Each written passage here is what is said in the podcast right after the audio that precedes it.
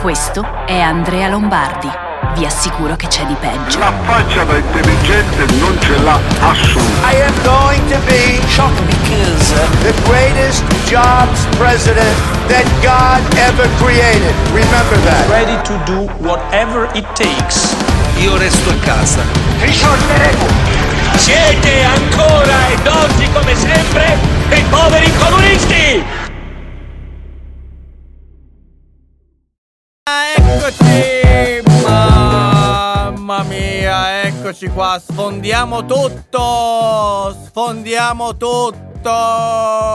Cari cacatori, buongiorno, benvenuti in questa nuova rassegna stampa. Oggi è mercoledì 19 maggio e siamo pronti a sfondare non solo le vostre orecchie sacre, ma anche tutto il resto delle vostre eh, mucose di qualsiasi punto del vostro corpo esse siano e dovunque si trovino. Benvenuti.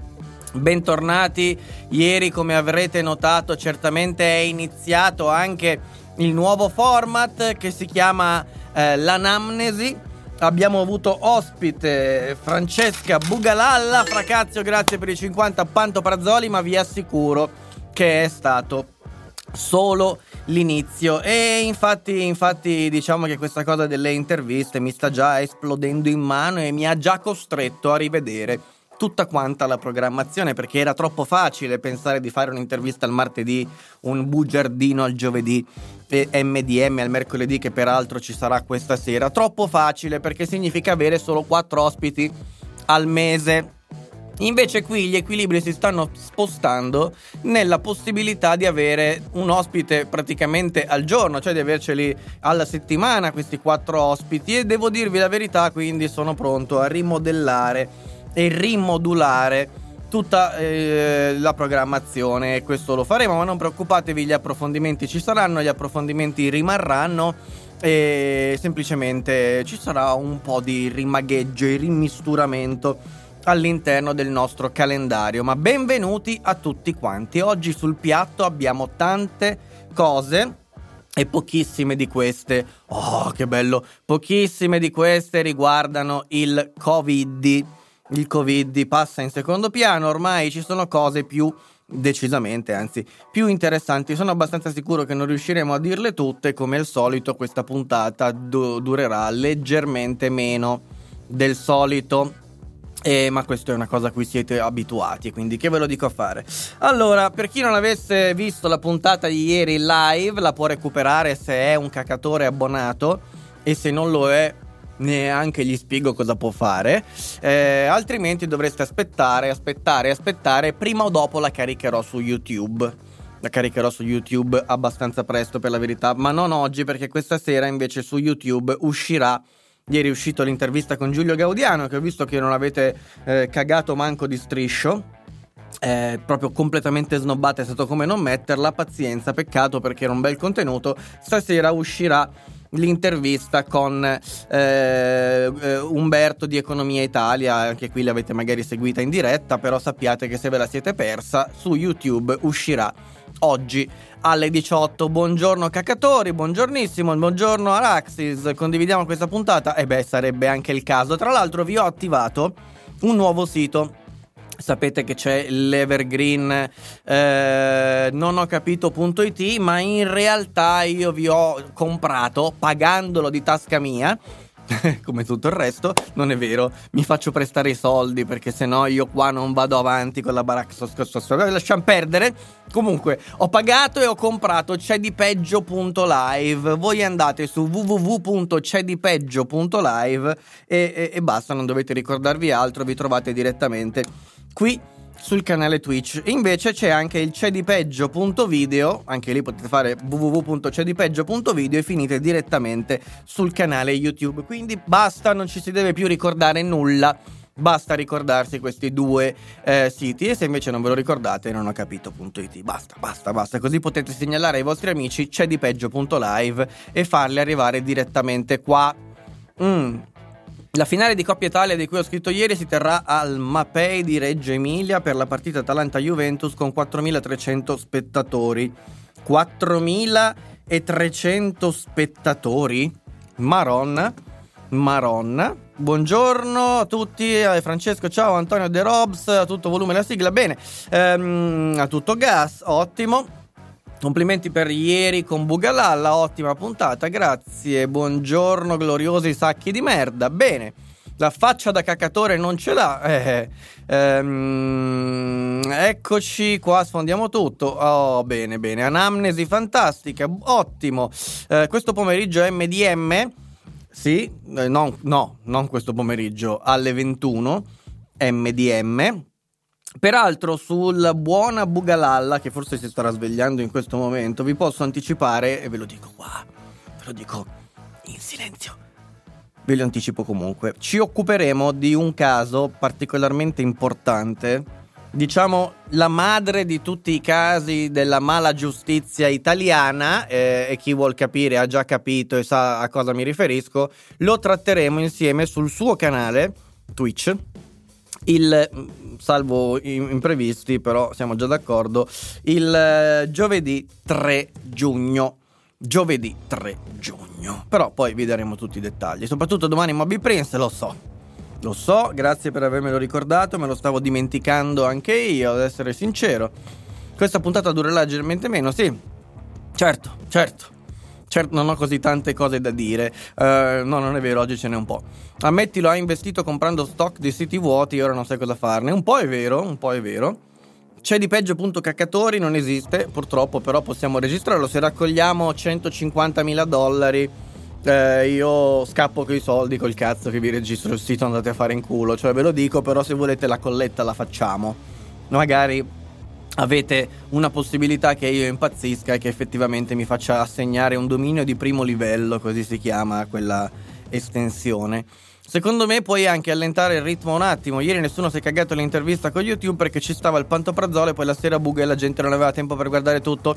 Mi dispiace, veramente sto facendo tante cose e non posso neanche pubblicarle dopo sei mesi, quindi uh, così è per ora. Eh, un caffè per Bugalalla, ottimo, eh, datelo anche a me il caffè. Per la finale di Coppa Italia sarà ammesso solo il 20% di pubblico, senza il limite di massimo 1000 però. Ok.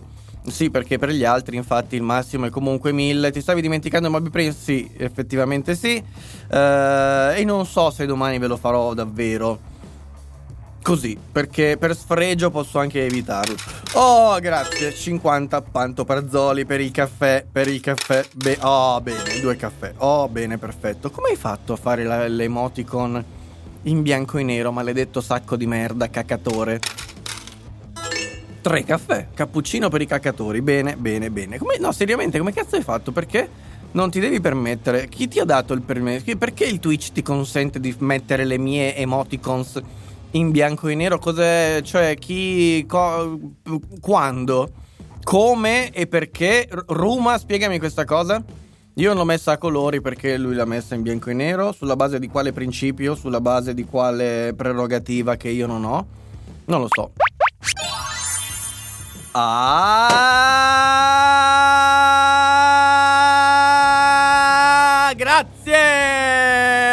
per questo abbonamento sottoscritto con Amazon Prime, quindi gratuito. Vi ricordo a tutti quanti che se avete Amazon Prime potete sfruttarlo per far pagare Jeff Bezos. Avrà utilizzato i punti canale per modificare le emoticon. Ah, pure. Ah, si può fare pure quello. Vabbè, se ha pagato può fare quello che vuole. Va bene. Va bene, grazie per esserti abbonato, amico mio. Adesso iniziamo con questa rassegna stampa. Cosa devo dirvi? Qualcosa devo dirvelo? Sì, certo. Devo ricordarvi che questa sera alle 21 eh, c'è, eccolo lì, il marchese del grillo. C'è, c'è, MDM con noi questa sera, parliamo di finanza, siamo qui in diretta dalle 21. Lo abbiamo scongelato ieri sera, l'abbiamo messo un attimo nel microonde, adesso è lì fuori appoggiato sul davanzale che riprende, è un po' scrocchiarello però si sta riprendendo. Il buon MDM sarà con noi questa sera. Se mi sta ascoltando, tra l'altro, lo saluto. Eh, ma che sacco di merda che sei. Puoi fargli. No, mi piace questa roba. Non mi piace. Vabbè, tu fallo, ma sappi che non mi piace. Stai stuprando la grafica. Inutilmente. Ci abbiamo lavorato così tanto, il buon Ivan Orle. Vabbè, la lasciamo perdere. Ehm, altra cosa è che eh, domani è giovedì appunto e c'è l'approfondimento su um, Moby Prince E probabilmente non sto scherzando quando vi dico che eh, la cosa che probabilmente accadrà è che noi inizieremo a fare le puntate di sera anche il lunedì e forse anche il venerdì perché sto ricevendo una serie di conferme per interviste, peraltro, peraltro delle bombe inenarrabili stanno per arrivare per piovervi addosso.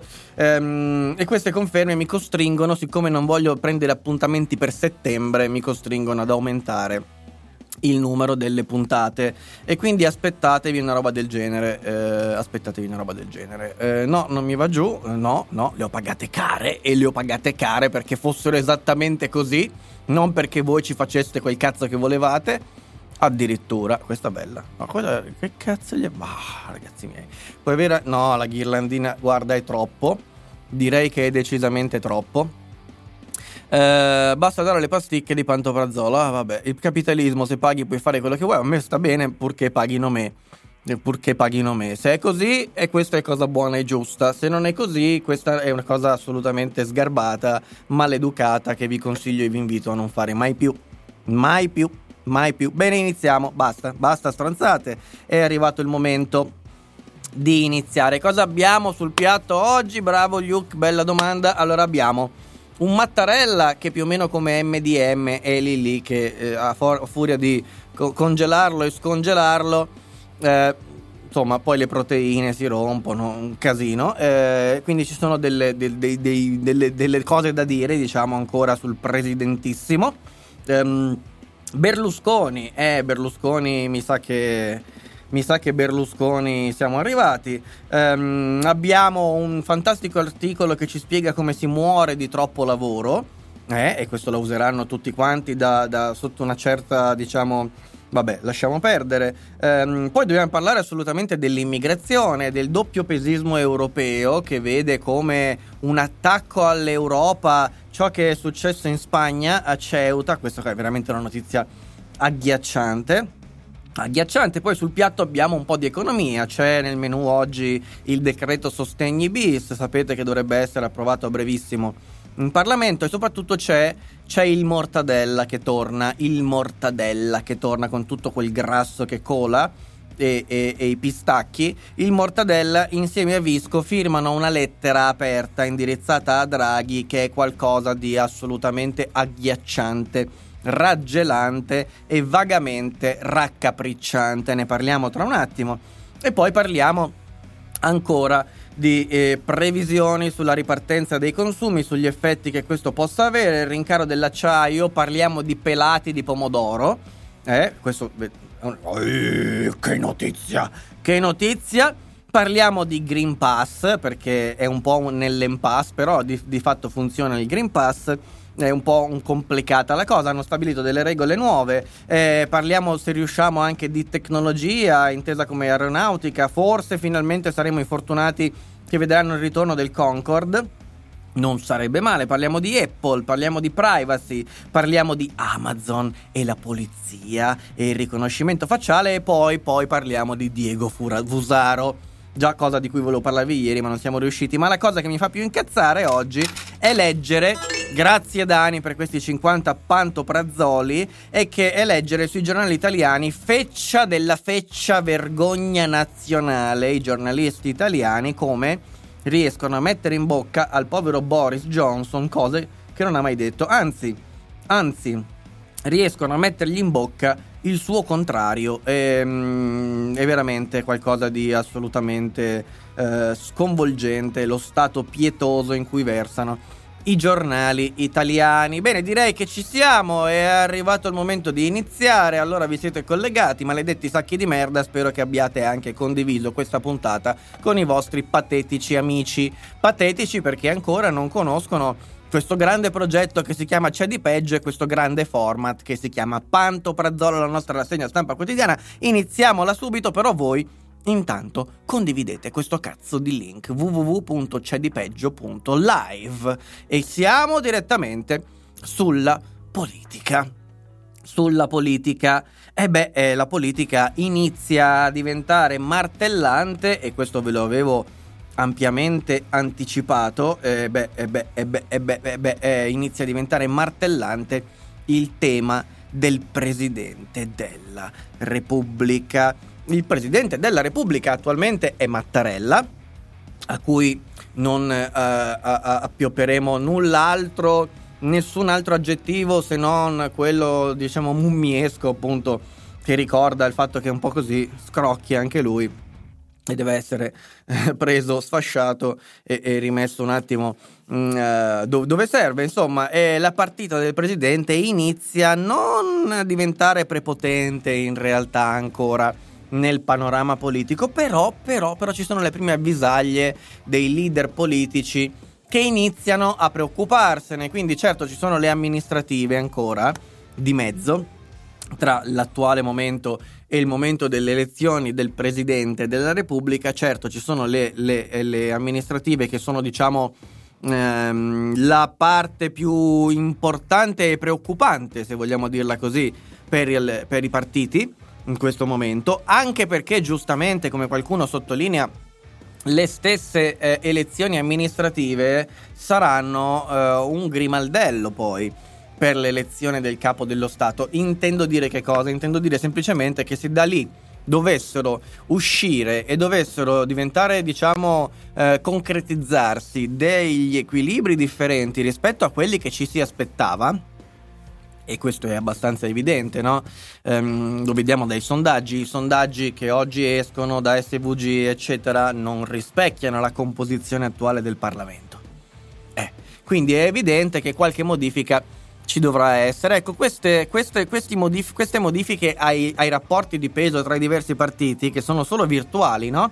Perché finché non si vota alle politiche non si riflettono in una reale modificazione dei pesi all'interno del Parlamento, però possono portare i politici che in Parlamento siedono a ipotizzare diverse composizioni di alleanze, a ipotizzare diverse, ehm, diversi pesi contrattuali nel cercare di ottenere e dare qualcosa ai propri alleati e questo si può riflettere anche indirettamente sulla scelta del successore di Sergio Mattarella. Capite evidentemente che cosa intendo. Oggi abbiamo diversi partiti che um, vorrebbero o accetterebbero volentieri Draghi al Quirinale, certamente c'è la Lega, certamente c'è Forza Italia, anche se di certo su Forza Italia non ci può essere nulla, eh, non che sulla Lega ci possa essere, ma da questo punto di vista forse Forza Italia è financo più eh, disposta a svolazzare a destra e a manca a seconda del vento.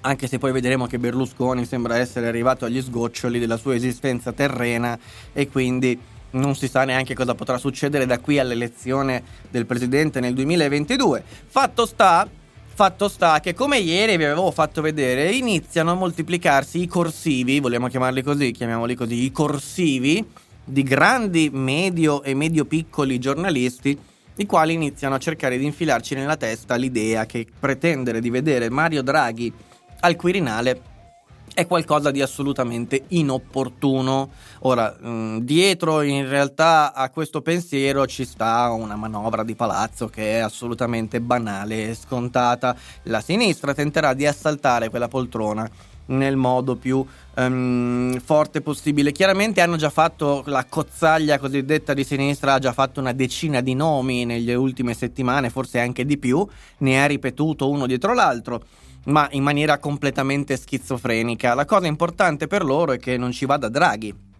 Questa sarebbe una sciagura per la sinistra, Draghi al Quirinale, perché significherebbe far vedersi esplodere in mano quel poco che Draghi non gli ha ancora toccato e non gli ha toccato molto per la verità.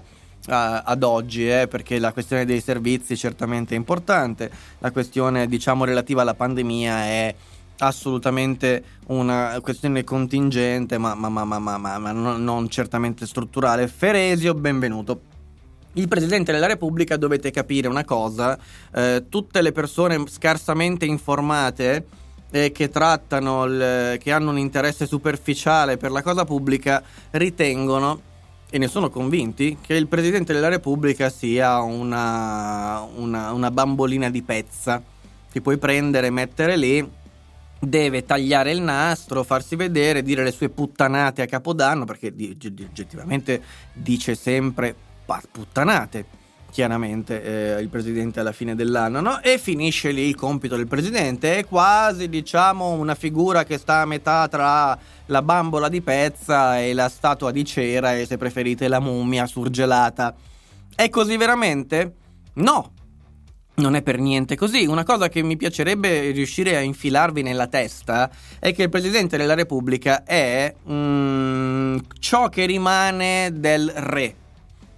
Ma, ma, non solo in Italia, nel senso che quando c'è stato il passaggio dalla eh, monarchia repubblicana alla repubblica eh, monarchica, mi viene da dire proprio perché per le sue caratteristiche, eh, allora è successo questo. È un, procedim- è un processo che si, si, è visto ovunque, in ogni paese, in ogni paese che è stata una monarchia, che poi è diventata una repubblica, e il presidente eh, o l'equivalente del nostro presidente della repubblica eh, prende parte dei compiti del re.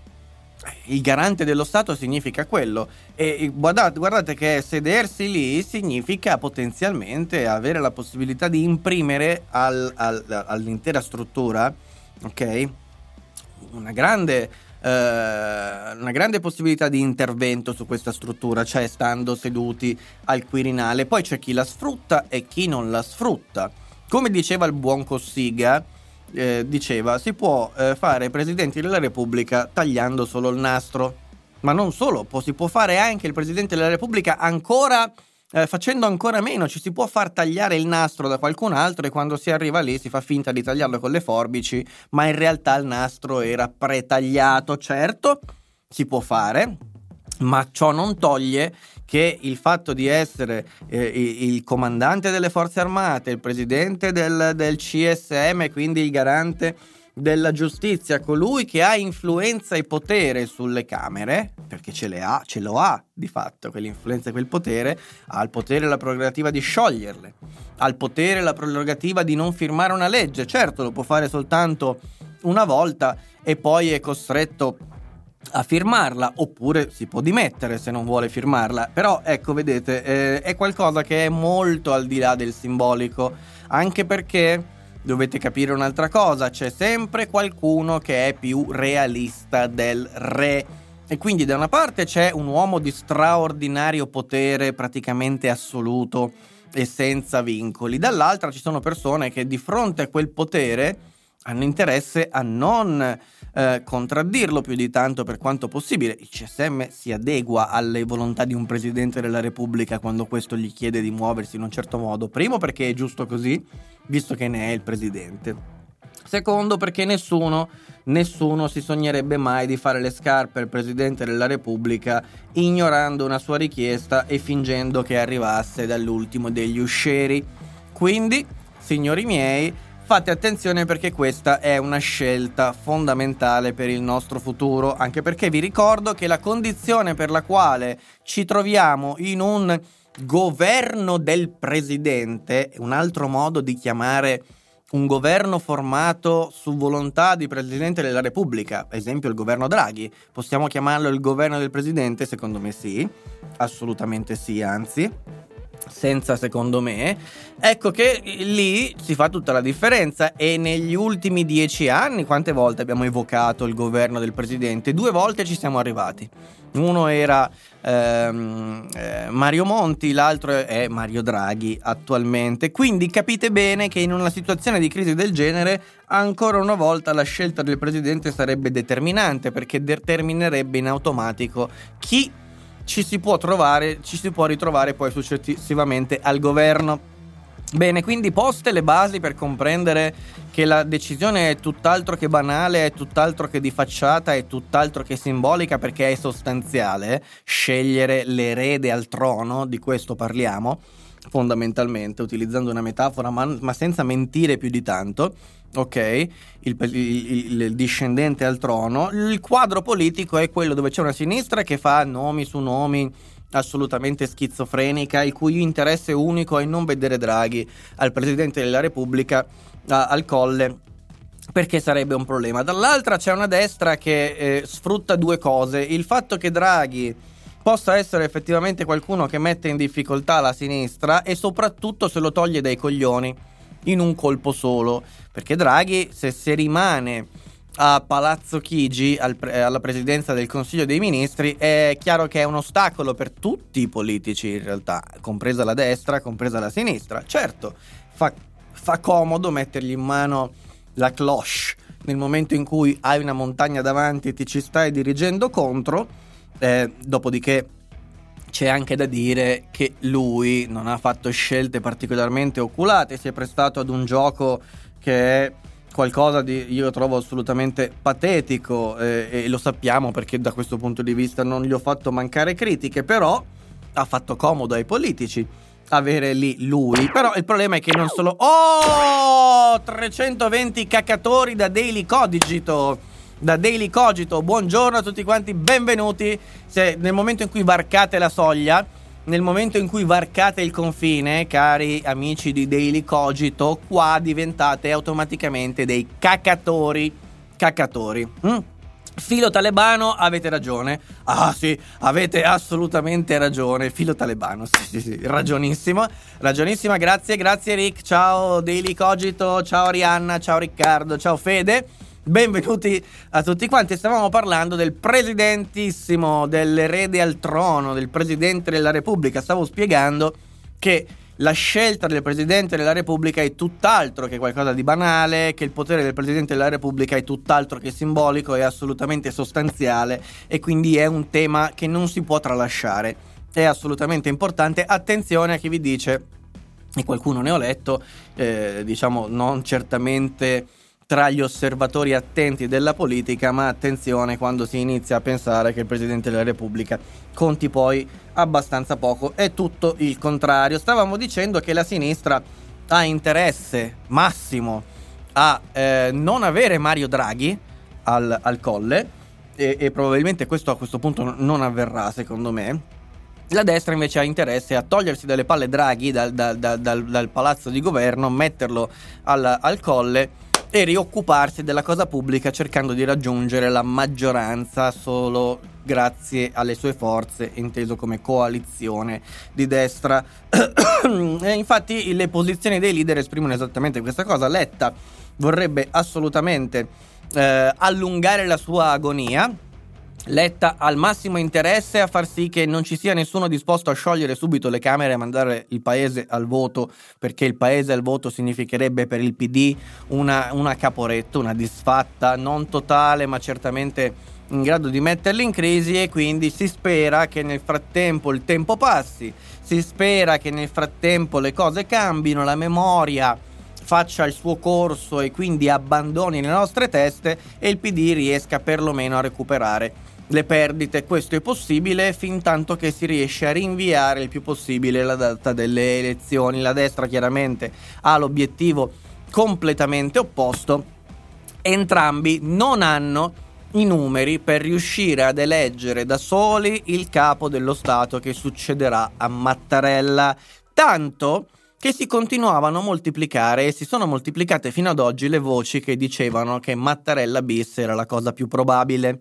Ed effettivamente questo è logico, eh, eh, sembra molto logico perché il Mattarella bis è la cosa più semplice da riuscire ad ottenere oggi ed è la cosa che può salvare capra e cavoli da un certo punto di vista. Ma Mattarella questa mattina se ne è uscito con questa, diciamo, dichiarazione dicendo io sono vecchio, tra me- tra otto mesi mi posso riposare e chi lo sa come andranno le cose, ma sarà una battaglia certamente interessante. Eh, qualcuno pensa, hai scritto prima che Draghi è stato bruciato d- grazie al fatto che viene continuamente nominato e proposto per ogni carica. Non lo so, è un po' presto, però non ne sarei così convinto, diciamo, a prescindere e a priori. Starei a vedere quello che succede perché io ho un terrore soltanto, il terrore massimo che io ho si chiama eh, eh, Romano Prodi o suoi emissari. Mi rendo conto che è molto difficile perché non ce li hanno i numeri per mandarcelo.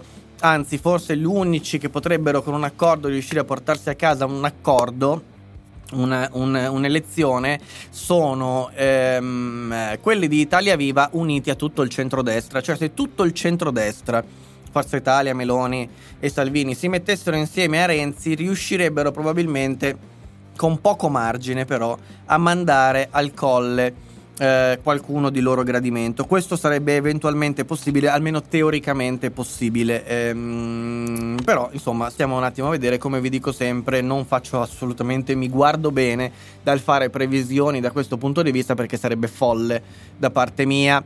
Sarebbe assolutamente folle. Fatemi leggere un po' di commenti. Intanto do di nuovo il benvenuto a tutti i cacatori provenienti da Daily Cogito, dai Cogito Studios. Mortazza, sì, grazie, benvenuto. Ok, ottimo. Um, avete condiviso, bravi. Aspettiamo il raccapriccio quotidiano come quando da piccoli aspettavamo le storie di papà Castoro. Ma oggi il raccapriccio è costante e presente in tutto l'arco della puntata. Quindi non avremo la slide di raccapriccio perché non ce n'era bisogno. Uh, no, no, Lombardi nuovo papà Castoro, non credo. Comunque, secondo me lo hanno bruciato e poi Draghi non è il comunista da mettere presidente.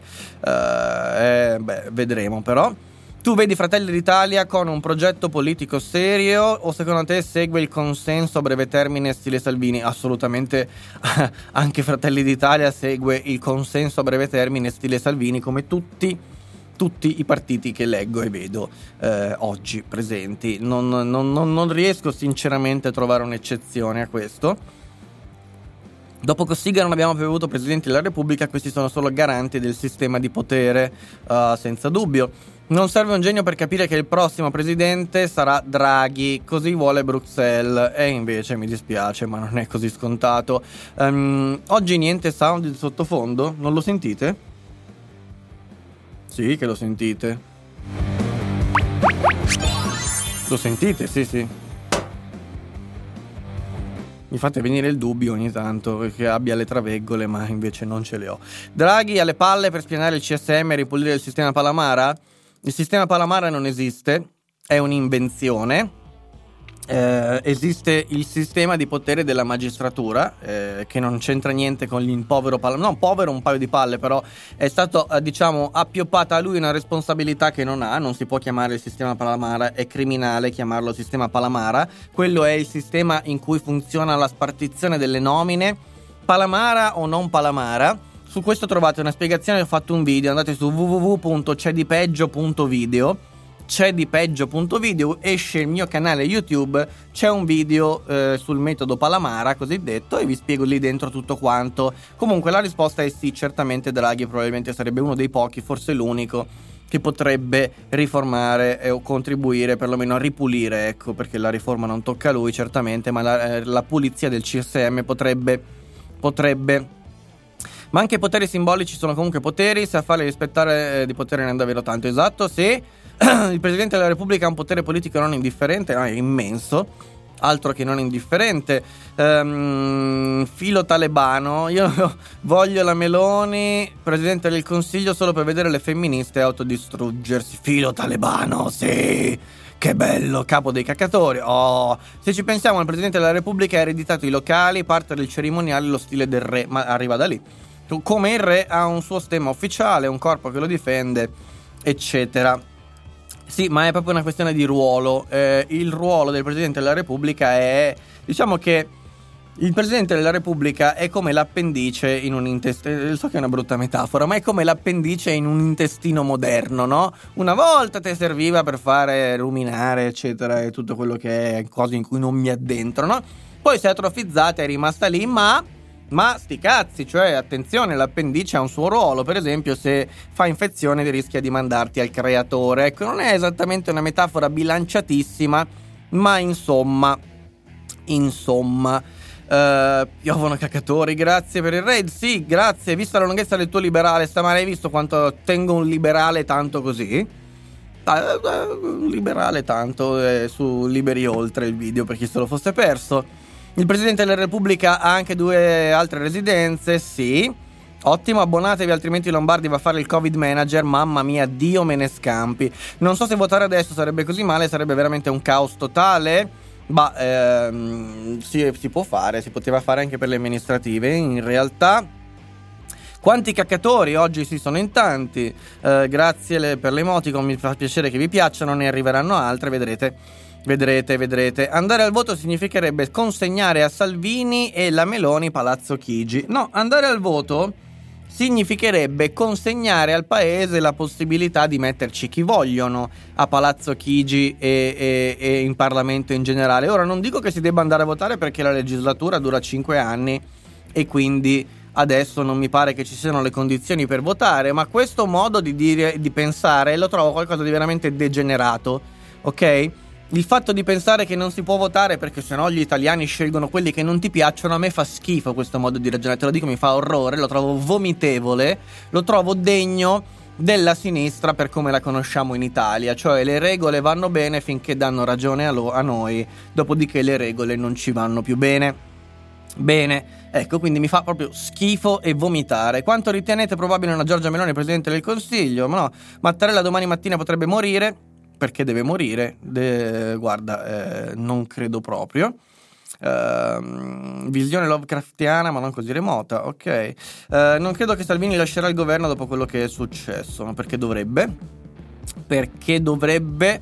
Ehm, dunque, dunque, vediamo un attimo. Palomara è il capo espiatorio. Uh, sì, assolutamente. Cossiga è anche il fascista che ha ammesso di aver mandato agenti fra manifestanti per creare situazioni dove mandare Celerini. Non è esattamente così. Sicuramente lo ha fatto da ministro dell'interno, però uh, non lo ha mai dichiarato, come tu dici, non lo ha mai ammesso. Ha, ha, aveva suggerito questo metodo nel corso di un'intervista relativamente a mi sembra delle proteste che avevano a che fare con la scuola, eravamo sulla metà degli anni 2000 se non mi ricordo male. Eh, o giù di lì. Infatti, poi quella cosa ha preso la, la, il nome di metodo Cossiga. Tra un po' 20.000 punti canale. Adesso vi darò la possibilità di spenderli per entrare anche nel Panto Prazzolo Club. Ovviamente, ehm, che non si vota il presidente del consiglio giusto, ma qualcuno che propone Emanuele Filiberto, no, appendice me la sono levata. Si potrebbe fare la stessa cosa con il presidente della Repubblica? No, perché si ferma tutto. Ma no, noi dobbiamo andare avanti, scusate, ma mi strozzo tra un attimo.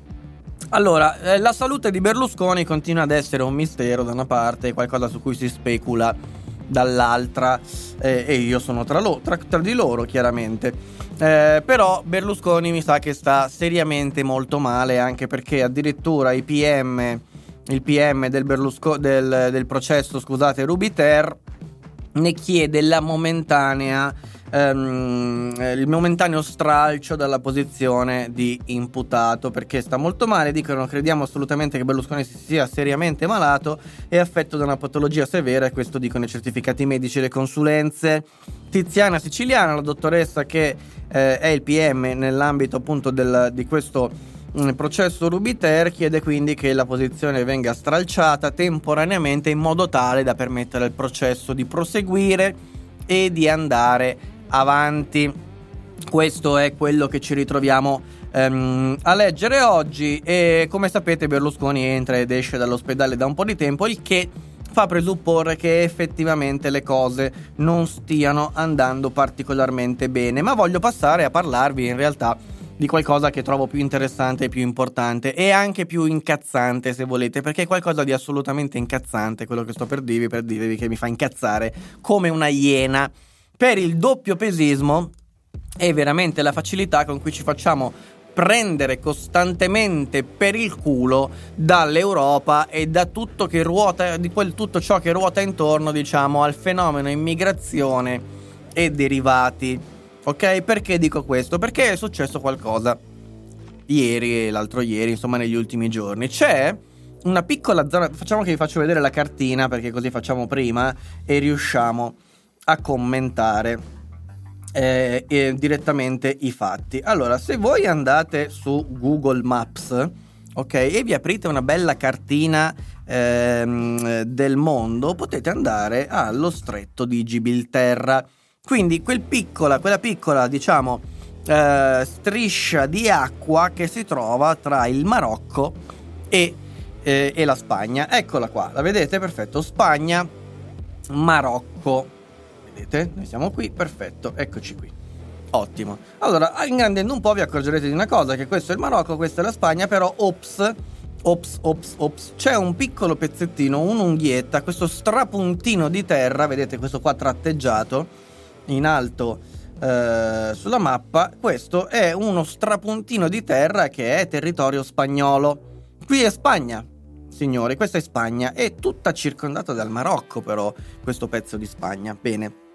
Ora, eh, il fatto che sia Spagna significa altrettanto in maniera sostanzialmente automatica che oltre ad essere Spagna sia anche Europa. Ebbene, questa parte è una parte d'Europa. Qui che cosa c'è? È interessante scoprire come questa parte di Europa in mano e gestita dalla Spagna, se vogliamo, diciamo, possiamo raccontarla così, ehm, viene gestita. Perché, come potete immaginare, questo è un confine che tante persone hanno l'interesse di varcare. Vero? Beh, questo confine in fondo è una porta d'accesso privilegiata al mondo europeo da parte di tutti i migranti e gli, diciamo quelli che vogliono immigrare in Europa che provengono da tutto il resto dell'Africa. Beh, perché no? D'altra parte, una cosa è arrivare in Libia, ok? E farsi tutto questo bel pezzo di mare fino a circa qua dove c'è Lampedusa. Adesso vediamo se riesco a trovarla al primo colpo. Uh, vediamo un po' dove cazzo sta. Beh, insomma, dove è, è, è troppo piccola per vederla questo ingrandimento. Comunque, una cosa è arrivare quantomeno a Lampedusa per riuscire ad arrivare in Italia con un viaggio che comunque è complicato, è costoso, è pericoloso, ovviamente. Molto più facile sarebbe riuscire a varcare direttamente via terra questa frontiera qui questa piccola zona che eh, ti fa accedere direttamente all'Europa senza dover can- cambiare continente dal punto di vista geografico e materiale, ok? Quindi cambi continente dal punto di vista politico, ma senza cambiare continente. Bene, questo pezzo è difeso con le unghie e con i denti. Con le unghie e con i denti intendo dire che questo pezzo è completamente transennato con filo spinato, con muri alti 20 metri, ma addirittura nell'acqua ci sono degli ostacoli e ci sono delle, delle, delle muraglie fondamentalmente sottomarine e che ti impediscono di andarci a nuoto, per esempio, da una parte all'altra, che se le avesse fatte allo stesso modo un Trump a caso, un Salvini a caso, un Berlusconi a caso, probabilmente probabilmente avremo la gente in piazza, tipo piazza Tiananmen, pronta a farsi sparare addosso da qualcuno che non gli avrebbe comunque mai sparato addosso, ma questo ci racconterebbero, ok? Se quello che oggi sta succedendo in Spagna, e tra un attimo ve lo racconto, ehm, fosse stato attribuito ad un governo non socialista, oggi il mondo sarebbe fermo, non parleremmo d'altro che di questo e ci sarebbero appelli alla solidarietà che si susseguono senza esclusione di colpi, perché quello che è successo è che in questo piccolo pezzo di terra ehm, c'è, c'è, in atto una battaglia eh, di immigrazione. Questo pezzo di terra è stato preso d'assalto, letteralmente preso d'assalto, preso d'assalto da più di 8.000 persone, tutte nello stesso istante o nell'arco di un periodo di tempo estremamente concentrato. Perché? Eh, perché? Perché c'è in corso, diciamo, se vogliamo chiamarla in questo modo, una sorta di di trattativa, o meglio, in realtà un ricatto, e cioè io vi mando migliaia e migliaia di persone e voi dovete cedere. Io apro i rubinetti, io non tengo più a freno gli immigrati come li stavo tenendo a freno, e parlo ovviamente dal punto di vista del Marocco, e voi vi ritrovate completamente sommersi di gente che non sarete mai in grado di respingere, e invece la Spagna reagisce. E non solo, la Spagna reagisce, reagisce anche l'Europa.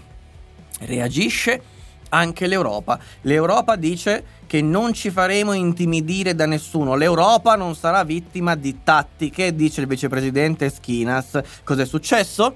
Cos'è successo all'Europa? Adesso l'Europa non si piega a queste tattiche di invasione? Addirittura quasi le chiama così? E eh beh, ma se quello strapuntino di terra non fosse stato spagnolo, ma fosse stato italiano, per esempio Lampedusa, nessuno si sarebbe mai sognato neanche di striscio di fare una dichiarazione di questo tipo. Come ha reagito la Spagna di fronte a, questa, a questo assalto? Eh, di fatto, chiamiamolo così. Ha reagito nel seguente modo. Ha mandato dei blindati militari che sono arrivati direttamente eh, dal governo spagnolo, sono scesi i soldati con il manganello pronti a, a, a, fare guerriglia e a respingere e arrestare chiunque trovassero senza, avere, eh, senza che avesse il diritto di stare lì. eh, hanno separato i minorenni dai genitori, eccetera. Quindi pratica normale, come vi ho già sempre spiegato che è normale perché non è un'idea di Trump come alla stampa piace raccontare. È sempre stato fatto così, o meglio, è stato fatto, è fatto così negli Stati Uniti da molto tempo.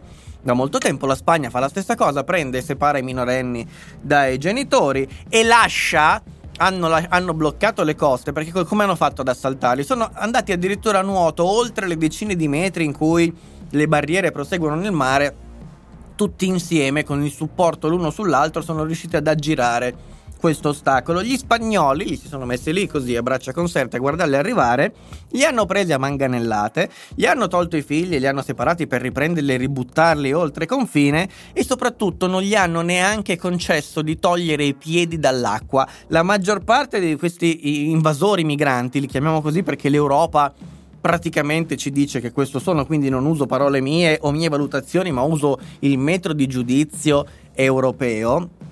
Anche per le modalità violente con cui ciò è avvenuto, queste persone sono state lasciate con i piedi nell'acqua per evitare che torcassero anche soltanto simbolicamente sul suolo europeo. Quindi pensate un po', pensate un po' e chiedetevi, fatevi questa domanda: come mai come mai oggi non leggiamo su tutti i giornali, su tutti gli stati del Twitter, su tutto il Facebook che, che in atto c'è un, un qualcosa da, da, da, centro di sterminio nazista, no? Una, in atto c'è qualcosa da, da regime fascista, addirittura non li lasciano neanche uscire dall'acqua. Questi poveri cristi non possono mettere i piedi sulla terraferma perché li prendono e li ricacciano indietro, ovviamente. Addirittura c'è stato pure un morto, uno di questi è morto annegato, poveraccio, ci ha lasciato le penne. Bene, bene. In Italia, per molto meno, in Italia parliamo, abbiamo il coraggio, in Italia qualcuno ha il coraggio di dire che la Lega e Salvini hanno lasciato morire in mare i migranti. Nessuno è mai morto. Nessuno è mai morto a causa delle politiche, ma neanche come effetto indiretto o per pura coincidenza. Non c'è uno, non c'è un morto riferibile direttamente o indirettamente a ciò che ha fatto quando era ministro dell'interno il ministro Salvini. Certo, di morti nel Mediterraneo ce ne sono stati e come, ma non relativamente alle politiche di respingimento, ok? Qui invece abbiamo dei morti affogati, alli- magari con oh, cacatore da due mesi, Primus, grazie mille, cacato tra l'altro anche nel nome, perfetto. Vi ricordo che se avete Amazon Prime potete abbonarvi gratuitamente. Qui addirittura abbiamo un morto, diretto o indiretto, nel senso sarebbe morto comunque, chi lo sa, non lo so. Non importa, ma c'è proprio la circostanza realizzata. Qualcuno ci ha lasciato le penne, la stessa cosa se fosse successa in Italia, oggi ci avrebbe portato probabilmente a una guerra civile o almeno a una bozza di guerra civile. Di certo non ci sarebbe l'assordante silenzio che oggi sentite su questi fatti che non interessano fondamentalmente a nessuno perché tanto sono i compagni ad agire così e quando sono i compagni, beh i compagni possono fare quello che vogliono, mal che vada se sparano qualche innocente al limite, sono compagni che sbagliano, ma non è neanche questo il caso, fatemi leggere qualche commento. Ehm, dunque, dunque, dunque, dunque. Lo ha messo vantandosene. Eh, no, mi sa che però non abbiamo ascoltato la, la stessa cosa. Non è uscito Berlusconi? Eh, pare di sì, ma non si capisce. Cosa succederà a Forza Italia una volta morto il Cavaliere? E che non esisterà più, ovviamente. Si è uscito, è uscito, ma tanto tra poco ci rientra. Boh. Uh, riuscito tro- sei riuscito a trovare un modo per pagare il Pantoprazzolo Club con il bonus cultura? No. I testimoni sono tutti contro Berlusconi, quelli a favore non vengono ammessi. Uh, questo è successo veramente, infatti l'Europa adesso chiede spiegazioni all'Italia. Ci ha messo solo 8 anni a farlo.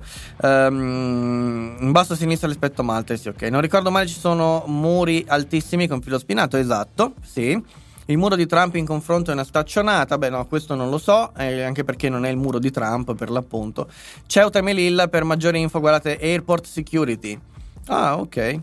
Uh, tutti in piazza Sandali. Eh, mi fa ridere che quando Berlusconi era al governo la sinistra chiedeva elezioni dicendo che i cittadini devono esprimersi, mentre la destra diceva che non si può votare tutti gli anni. Ora la situazione si è ribaltata e tutti si comportano come se nulla sia mai successo. Sì, certo, è esattamente così. Eh, tra l'altro il Marocco ha invaso il Sahara occidentale dopo che la Spagna l'ha rilasciato da status di territorio coloniale. Sanchez non è il salvatore del mondo, quindi eh beh, beh, lo è, lo è, lo è, lo è. Vogliono più soldi. L'Europa dice che hanno difeso i confini europei e si congratula. Sì, sì, l'Europa è un'associazione di buffoni. L'Europa è veramente un, un, un'associazione di buffoni al quale bisognerebbe cacare costantemente in testa. Altro che cacatori. L'Europa veramente è la cosa, la rappresentanza massima della pezzenteria intellettuale degli europei, che se fossero persone serie prenderebbero i loro rappresentanti all'interno di quel grande carrozzone di buffoni che si chiama Unione Europea e li caccerebbero a pedate nel culo.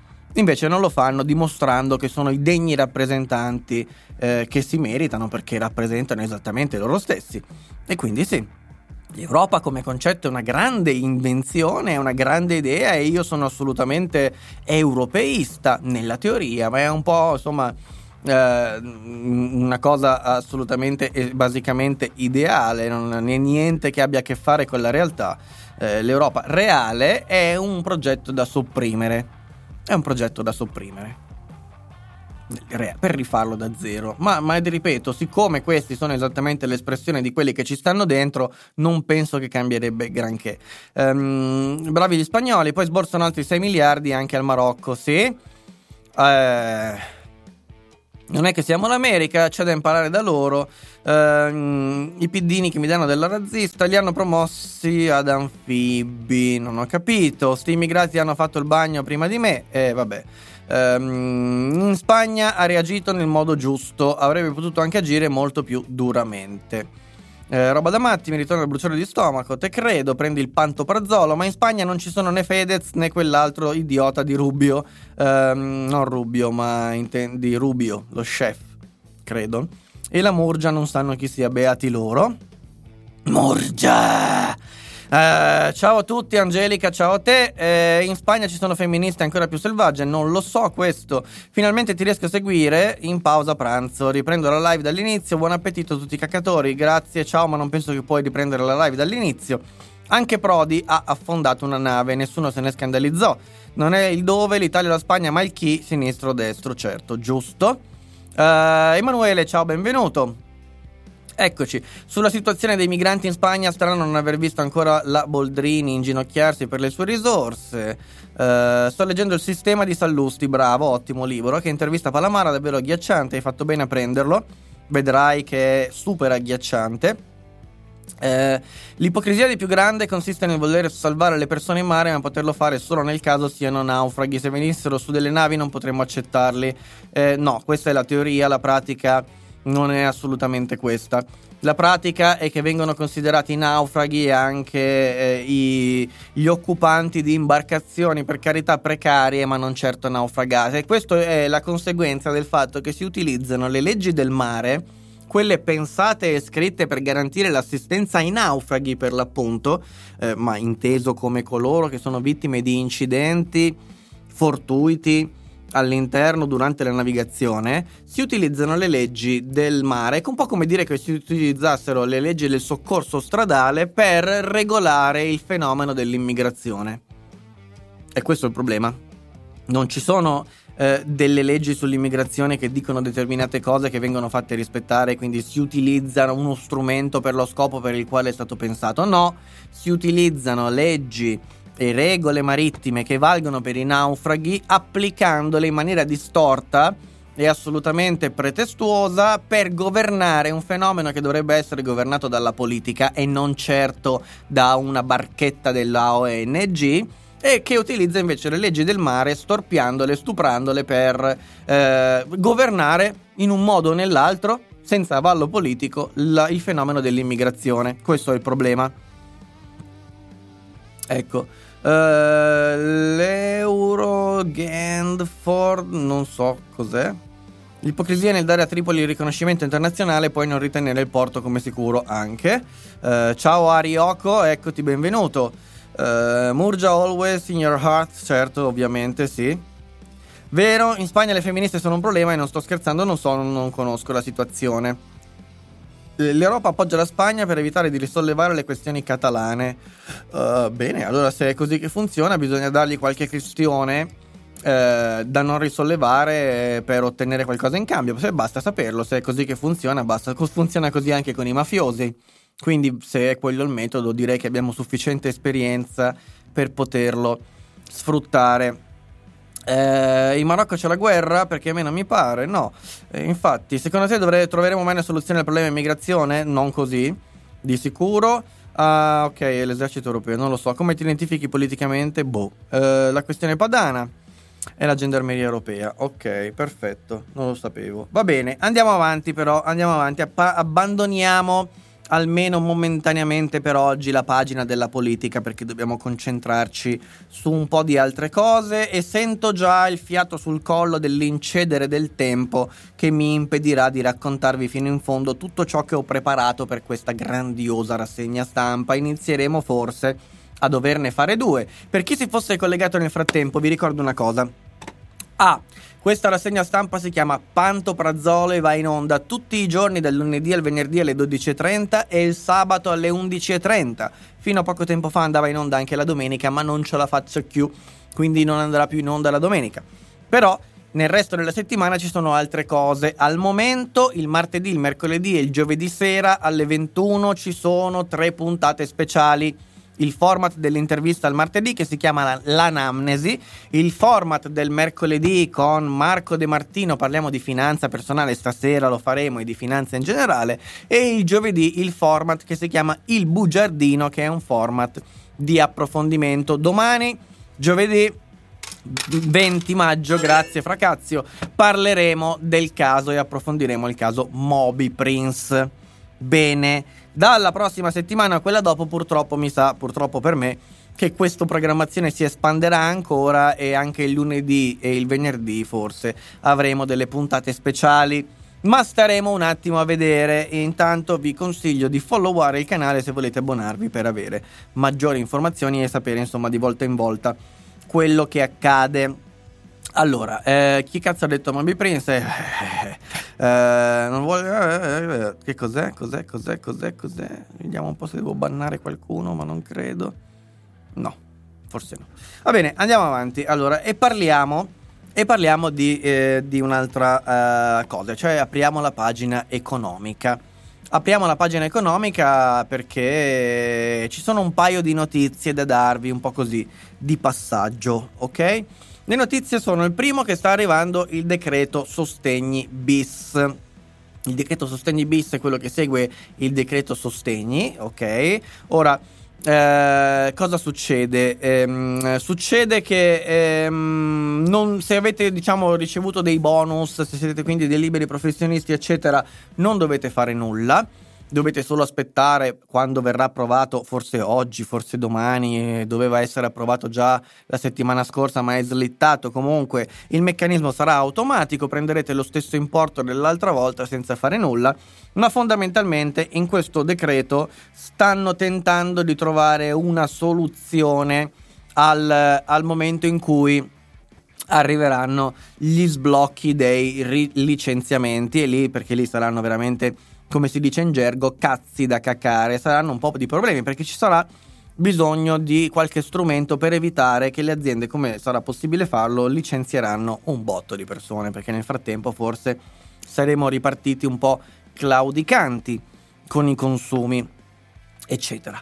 Eh, quindi si sta ipotizzando, insomma, verrà forse approvato questo cosiddetto contratto di ricollocazione che prevede delle misure proprio per contrastare eh, la, il, il, i licenziamenti post pandemia o comunque post blocco dei licenziamenti. Di, di base cosa si tratta? Di, di, di, ulteriori eh, sconti fiscali, di ulteriore accesso a bonus e possibilità di sgravi per chi manterrà i dipendenti e quindi non li licenzierà. Ma i dettagli adesso non ci perdo troppo tempo, visto che comunque questa roba deve essere votata deve essere approvata e staremo a vedere. Comunque vi basti sapere che un po' in ritardo ma si stanno muovendo su questa faccenda dei sostegni e vi basti anche sapere che se siete tra coloro che hanno ricevuto i bonus non dovete fare ancora nulla.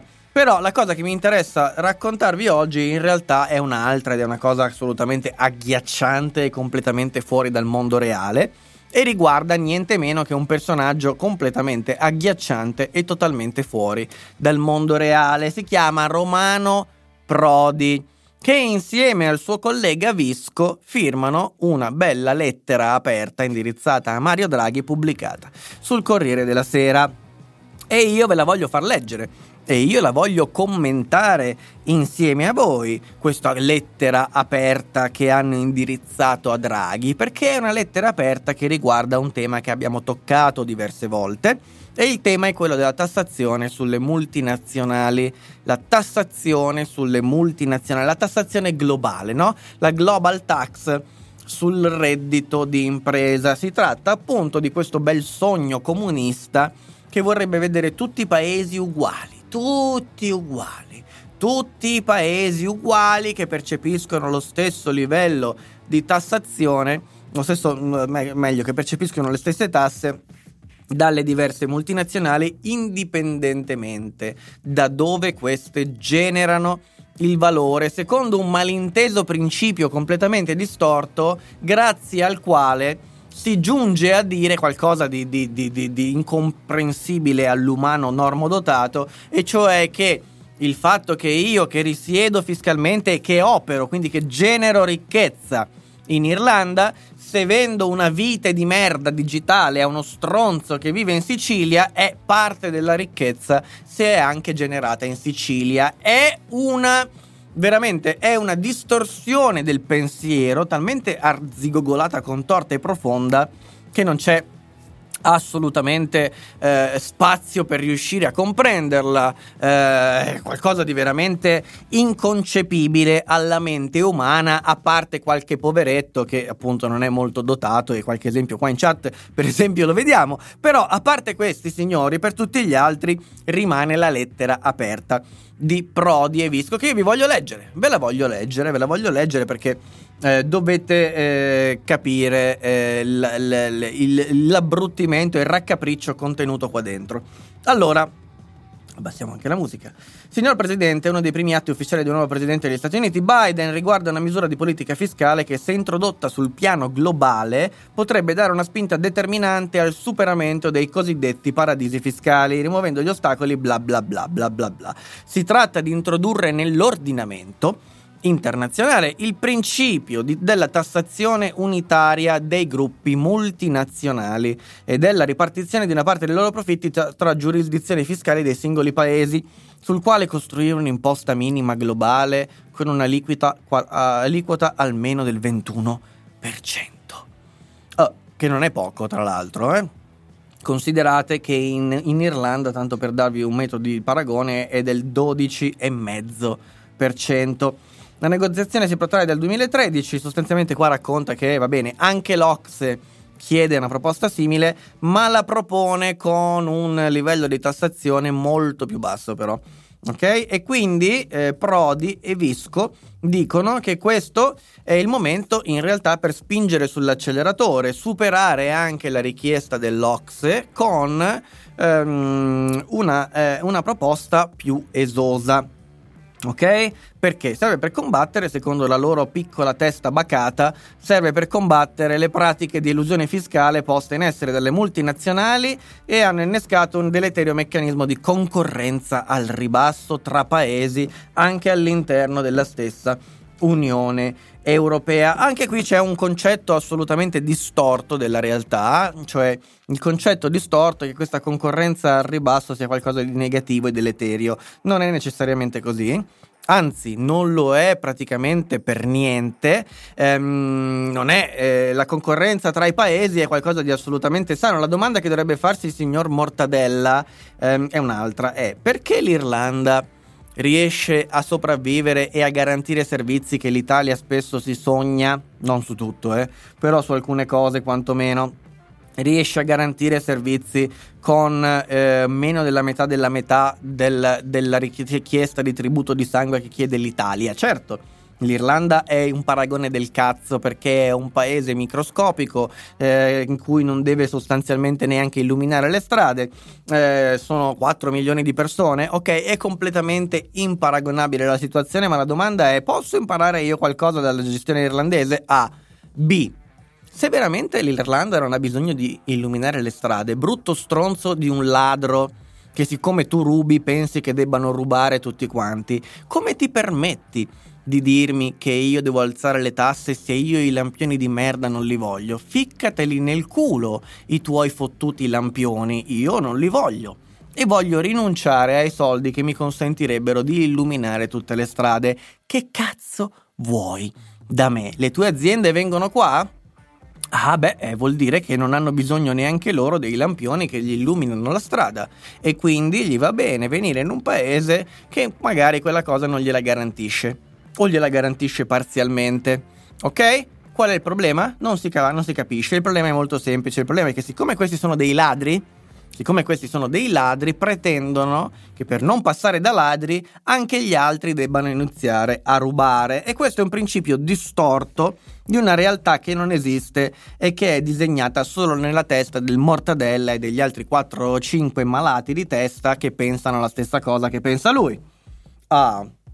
Quindi infatti si conclude dicendo che è necessario che l'Italia faccia sentire la sua voce a supporto di questa riforma. Le chiediamo quindi, Presidente Draghi, di esprimersi pubblicamente a favore della proposta di un'aliquota aliquota minima globale non inferiore al 21% e usare tutto il suo peso internazionale e la sua influenza per convincere anche gli altri paesi del G20 affinché venga raggiunto un raccordo su un sistema impositivo equo per le imprese e capace di riallocare le ingenti risorse congelate nei paradisi fiscali ai fini di promuovere la ripresa economica e di benessere di tutta l'umanità. Il nostro appello è aperto all'adesione di colleghi economisti e tributaristi. Ecco, il raccapriccio di oggi, se volete, sta racchiuso in questa lettera delirante, eh, assolutamente irricevibile e ancor meno condivisibile, ma in realtà di questa lettera voglio sapere cosa ne pensate voi, perché quello che ne penso io in realtà ve l'ho appena spiegato. Ah. Uh, un rinforzo della polizia locale, ok va bene. Uh, dal quotidiano locale i carabinieri collaborano con la AUSL per far vaccinare 300 anziani irreperibili. Una cosa un po' inquietante, praticamente gli sta andando la caccia. No, Cristina, stanno aiutando l'ASL a trovare gente che risulta irrintracciabile, che magari si è prenotata, magari il telefono gli si è scaricato, magari chissà cosa, e quindi i carabinieri stanno facendo semplicemente un servizio. Nello statuto non è, pre- non è proprio di supporto, se non mi sbaglio, a potere federale, vabbè, ok. Uh, mortadella, che pena sentire ancora nominare questo schifoso, ottimo. Agghiacciante, sì, mi piace come dici. Bene, appena prenotato il vaccino 28 gennaio, eh sì, gennaio, giugno, ore 12, fantastico, beato te. Sì, perché queste persone hanno ricevuto chiamate o lettera, non si sono presentati e non riescono a rintracciarli. Um, come hanno fatto a far diventare una capra professori di economia? Eh, chi lo sa. Uh, mamma mia, il mortadella. Uh, ricordavo infatti che era stata utilizzata anche in Afghanistan, non so questo. Um, sì, uh, ok capo, figurati che sono per la concorrenza fiscale anche a livello regionale o macro regionale, in un certo senso sì. Uh, Fusaro lo rimandiamo anche oggi? No, no, adesso ce ne occupiamo. Uh, sai qual è il cane più cattivo? Il canaglia, ok, va bene, ottimo. Ottimo. Uh, povera Italia, lo diceva la mia bisnonna, io ho 57 anni e lei era dell'800. Eh già. Uh, mi sa che devi rinnovare le sub, le emoticon non ti partono, ma parli a chi? Non lo so. Uh, da un lato sarei d'accordo solo per metterlo in quel posto agli olandesi. Tutto il mondo è Italia. Uh, abbiamo vinto. Va bene, quindi Irlanda si sciala. Giusto, giusto, giusto, giusto. In realtà la mia bisnonna diceva povera Italia del culo rotto, parole sue, riportate da mia nonna e mia mamma che l'ha conosciuta. Grazie per i 100 pantoprazzoli. Grazie per i 100 pantoprazzoli. Uh, peccato, era così bella la mia battuta. No, non lo era. Non lo era. Il mortadella quando si muove, si muove solo per interessi personali, altro che per il bene della, com- della comunità. Chiaro. Chiaro. Uh, anche oggi abbiamo il nostro minus abens. Uh, non so dov'è. Um, eh, ci sta a fare un conto di non essere sempre d'accordo, ma dico così, va bene. Uh,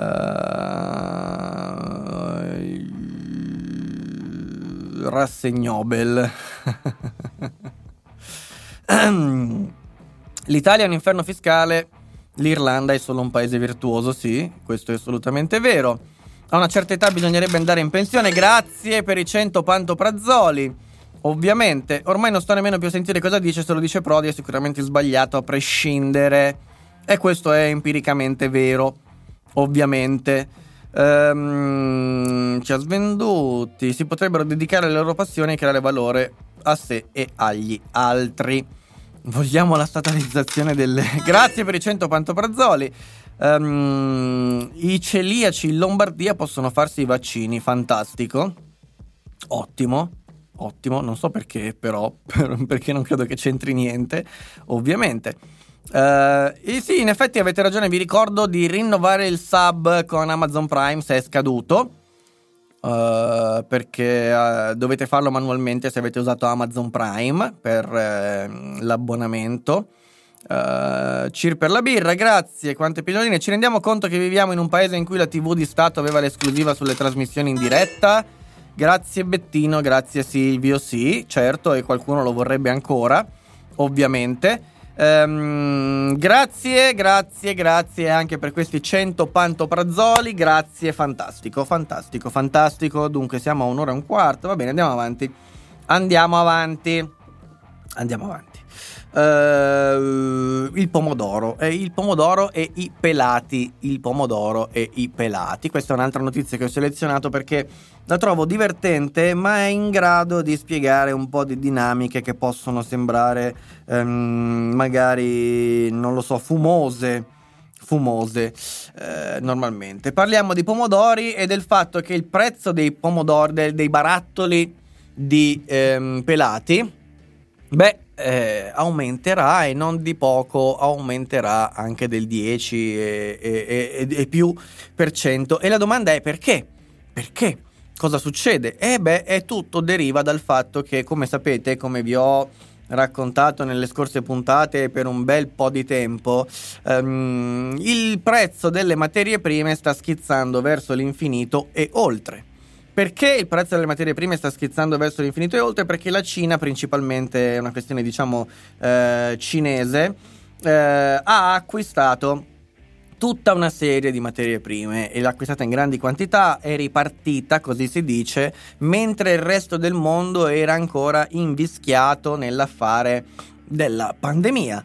Quindi comprando acciaio, comprando rame, comprando praticamente di tutto, quello che accade è che ci si ritrova con gli altri che hanno meno possibilità di accedere, cioè la solita legge della domanda e dell'offerta e quindi se la domanda si alza fortemente e velocemente e l'offerta non si alza altrettanto velocemente, quello che accade è che i prezzi aumentano molto molto semplicemente. Ed è divertente osservare questa cosa nel mercato dei pelati, nel mercato dei pomodori in scatola perché si parla addirittura di un aumento del prezzo dell'acciaio che è quello che compone la scatola del, del, del pomodoro, no? eh, anche del 60%, con un ritardo nelle consegne pari almeno a 2-3 settimane.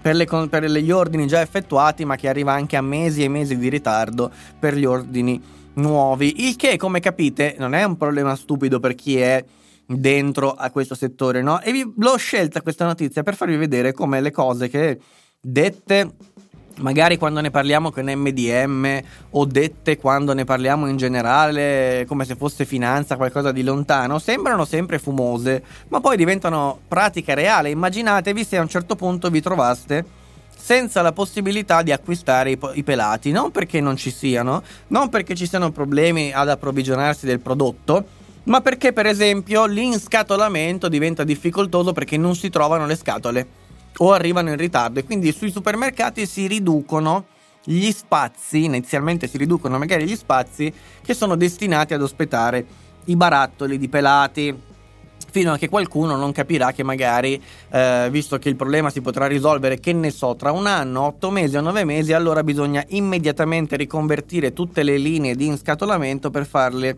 lavorare con scatole di plastica anziché di acciaio. Questo ci potrebbe portare in maniera fantastica a trovarci con il benestare di Greta di eh, trovarci al supermercato di, eh, un sacco di, di, di, scatole di plastica dei pelati e poi tra 5-10 anni, magari 15, qualche grande imprenditore geniale potrebbe dire ma sai che c'è? Sì, costa di più, non si fa più da anni, ma io voglio la scatola di acciaio, così tutti la vedranno e diranno eh, quella di una volta e la compreranno con questa grande, gioiosa, incredibile mossa di marketing a cui ormai diciamo nessuno si ricordava più. La scatola di acciaio come una volta. Vedete l'economia è fatta di queste cose qua. Cicli ricicli ma soprattutto di notizie che sembrano assolutamente fumose ma che in realtà hanno un riflesso sulla quotidianità, neità, neità, neità. Adesso arriviamo, parliamo di, ma sbaglio sempre, adesso arriviamo a parlare di Covid,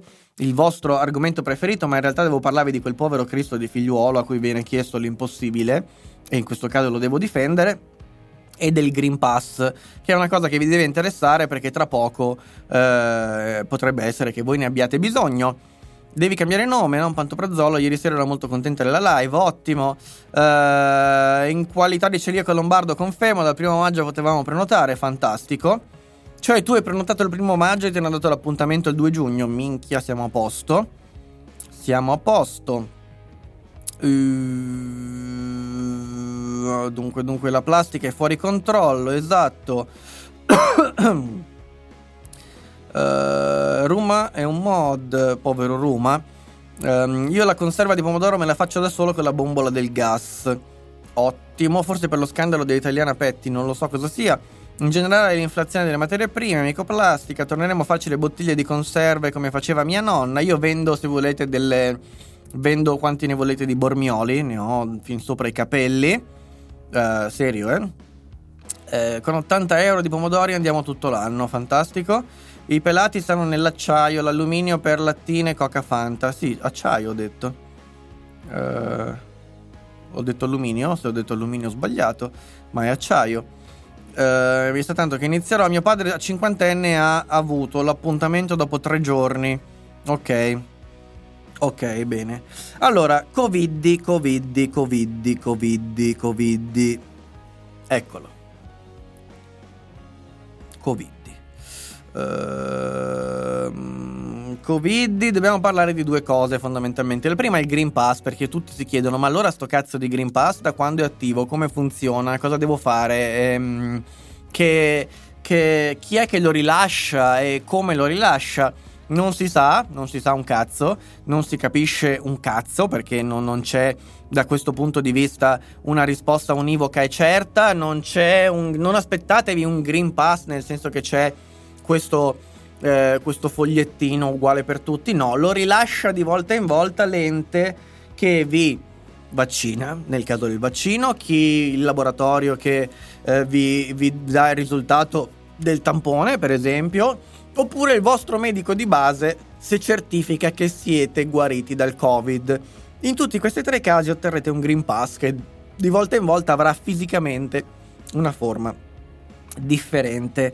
Ehm, la cosa, la novità di oggi è che la durata è stata fissata a 9 mesi nel caso dei vaccini, a 6 mesi nel caso della guarigione e a 48 ore, questo è come prima era, lo sapevamo già, nel caso di Green Pass rilasciato in seguito a un tampone negativo, il che significa che hanno deciso a tavolino che i vaccini hanno un'efficacia di 9 mesi almeno e addirittura il Green Pass è valido già da 15 giorni dopo la prima dose, quindi la somministrazione della prima dose.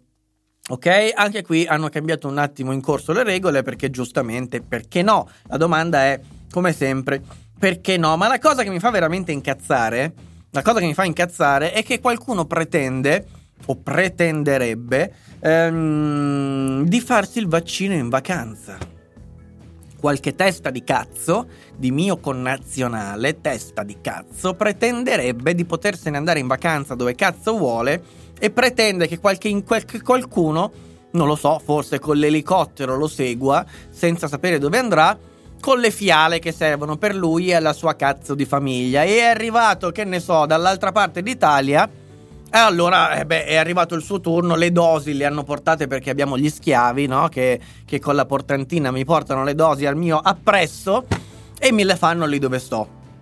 Ok? Eh, no, eh, caro testa di cazzo, e non puoi pretendere che il general figliuolo stia dietro a te e tutte le altre teste di minchia come te e ti vengano a seguire ovunque in tutta Italia a seconda di dove tu gradisci passare e trascorrere le vacanze. Hai il vaccino il 12 luglio?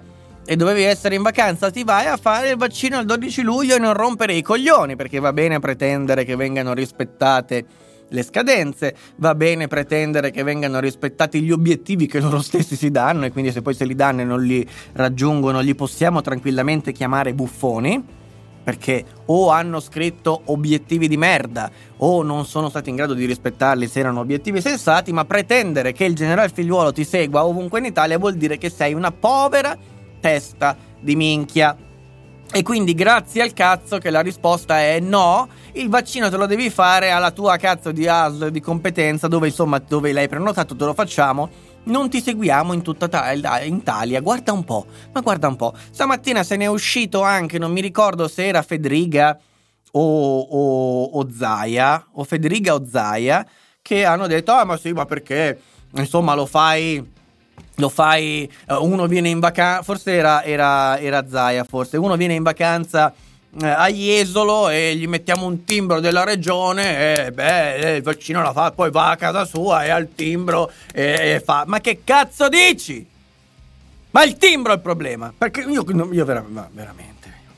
Il problema è il timbro, no? Nella, nella testa di minchia di questa gente il problema è di ordine burocratico. Cioè che devo riuscire a certificare che tu lo hai fatto, il vaccino.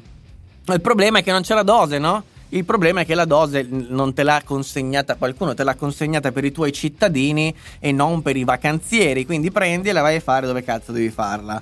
Punto. Non c'è granché da discutere su questo fatto. O no, o no, o no. Ah, cos'è sta roba? Ehm.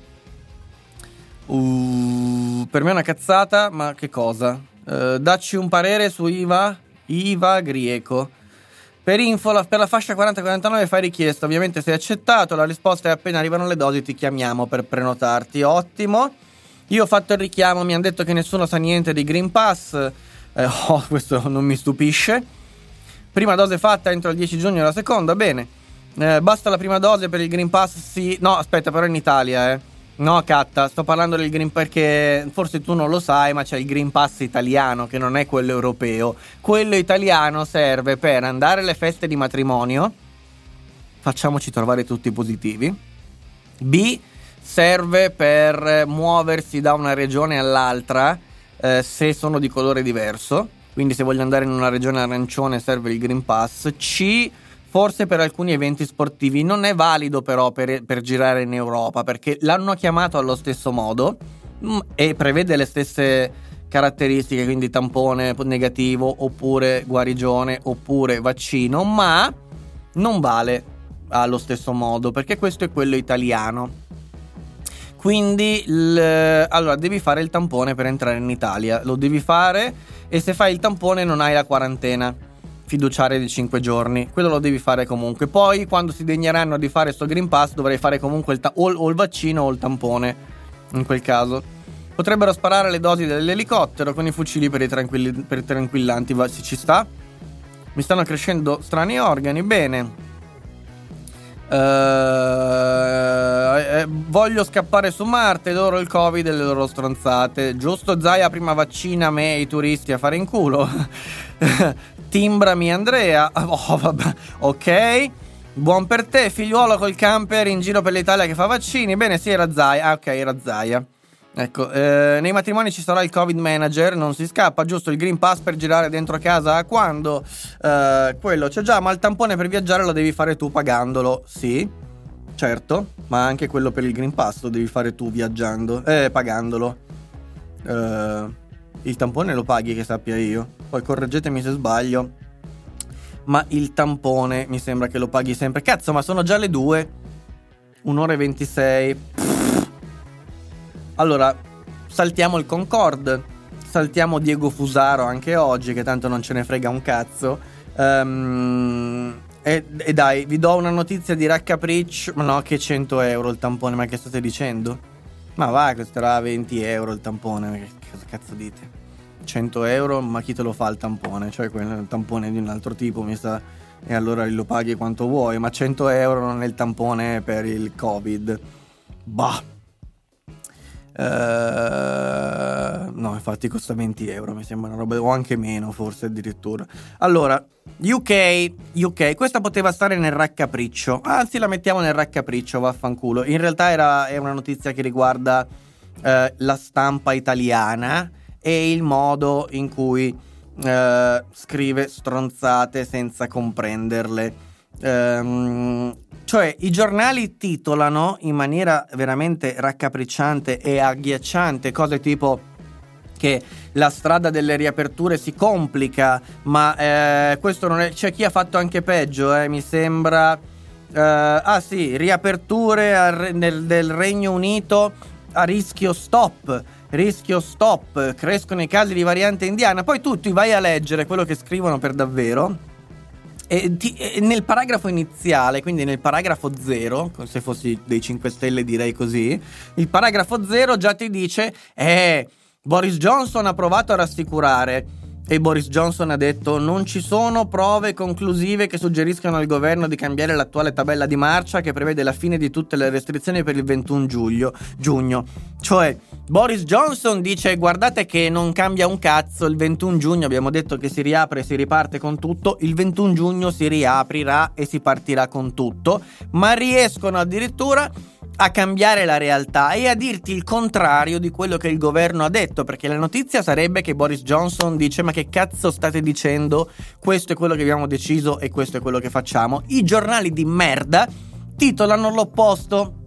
La variante fa paura, si complica la strada delle riaperture e dall'altra parte ti dicono riaperture a rischio. Si inventano le cose questi stronzi quando non hanno la possibilità di inventarsele perché i fatti dicono il contrario, se le inventano nel titolo, nei fatti ti prendono per il culo e ti dicono esattamente la verità, perché te la dicono. Tanto sanno che chi legge non ha capito un cazzo nella maggior parte dei casi, perché chi legge questa frase dovrebbe leggere questo paragrafo e dire "Ah sì, ma allora andate a fare in culo", perché tutto il resto che scrivono qua è una loro arbitraria invenzione, perché dicono "No, Boris Johnson voleva rassicurare, ma non ci è riuscito, eh".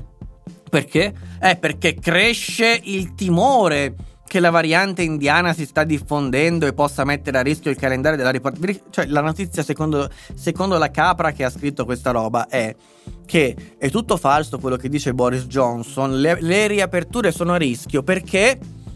Perché così genericamente cresce il timore e si diffonde questo timore che possa mettere a rischio il calendario. Basato su cosa? Boh, basato su un cazzo basato sul nulla, basato sul niente mischiato con lo zero e cioè la competenza, diciamo, di chi mette in linea questa roba veramente schifosa e assolutamente vomitevole e raccapricciante. E questo è. Ah. Basta. E ancora sbaglio. Ah. Allora. Uh, 60 euro molecolare, 35 euro il tampone, sui 20 euro in farmacia. Infatti, molecolare pagato 95, ma quando però? Costa 80 euro il tampone molecolare, forse male- molecolare, uh, ma, ma, mesi fa, credo, uh, l'anno scorso forse. Sono fuori Italia con questi prezzi, ma io guarda non credo che siano questi i prezzi, non credo proprio oggi. Eh, il molecolare costa, quell'altro non serve un cazzo, però lo accettano, quindi serve. Eh, grazie per i pantoprazzoli. Eh, Fusaro si è fatto il turbo vaccino sovietico, può essere. Eh, c'è chi legge solo il titolo, sì, capra. Il timore cresce solo nelle loro teste di cazzo, sì. Eh, basato sul fatto che al governo non c'è Labor, sì, eh, certo, ovviamente. Sei sicuro? Io ho sentito Boggio mettere le mani avanti sulle riaperture, sì, sono sicuro su questo. Ehm, adesso te ne accorgi che i giornalisti fanno schifo? No, lo diciamo tutti i giorni qua. Aspettavo solo la notizia del Concorde domani domani. Best Street Boys, ciao. Um, secondo me i giornali scrivono queste stronzate perché sanno che se qua finisce il Covid nessuno leggerà più le loro stronzate. Può essere anche quello. Bene, hai sentito loro o un interprete? Ah, come sempre, grande, eh, ti auguro buona giornata e auguro una buona giornata a tutti. Perfetto, grazie a te. Eh, settimana scorsa quello molecolare serve per viaggiare, ma vale per più tempo. Mm, non mi risulta che vale per più tempo, sempre comunque 48 ore per, per, la legge, per il Green Pass. Il tampone negativo vale 48 ore, punto. Domanda, ma il Green Pass va, va anche col tampone rapido? Mi sembra di sì. Uh, sicuramente quello italiano sì. Quello europeo quando ci sarà non lo so, lo vedremo. Eh, perfetto. Va bene, va bene, va bene, va bene. Anche oggi ci siamo detti tutto quanto. Non c'è null'altro da non è vero, c'erano altre cose, ma non abbiamo il tempo di fare tutto. E quindi anche questo non lo facciamo. Allora, bene, ci vediamo questa sera alle 21 con MDM Marco De Martino. Partiamo, parliamo di finanza personale, di investimenti e di altre cose assolutamente interessanti. Dov'è il Green Pass? Vale anche per i punti S lunga? Sì te li scala tutti però. È stato un piacere caccatori. Bene, allora buon caffè a tutti quanti, ci vediamo alle 21 e ci vediamo domani con la rassegna stampa alle 12.30. Grazie per essere stati qui con me. Vediamo se c'è qualcuno che mi sta simpatico online. No. No. No. No. Mi stanno tutti sul cazzo. E quindi anche oggi vi mando direttamente a fare in culo. Grazie a tutti e come sempre, amen and a 我们。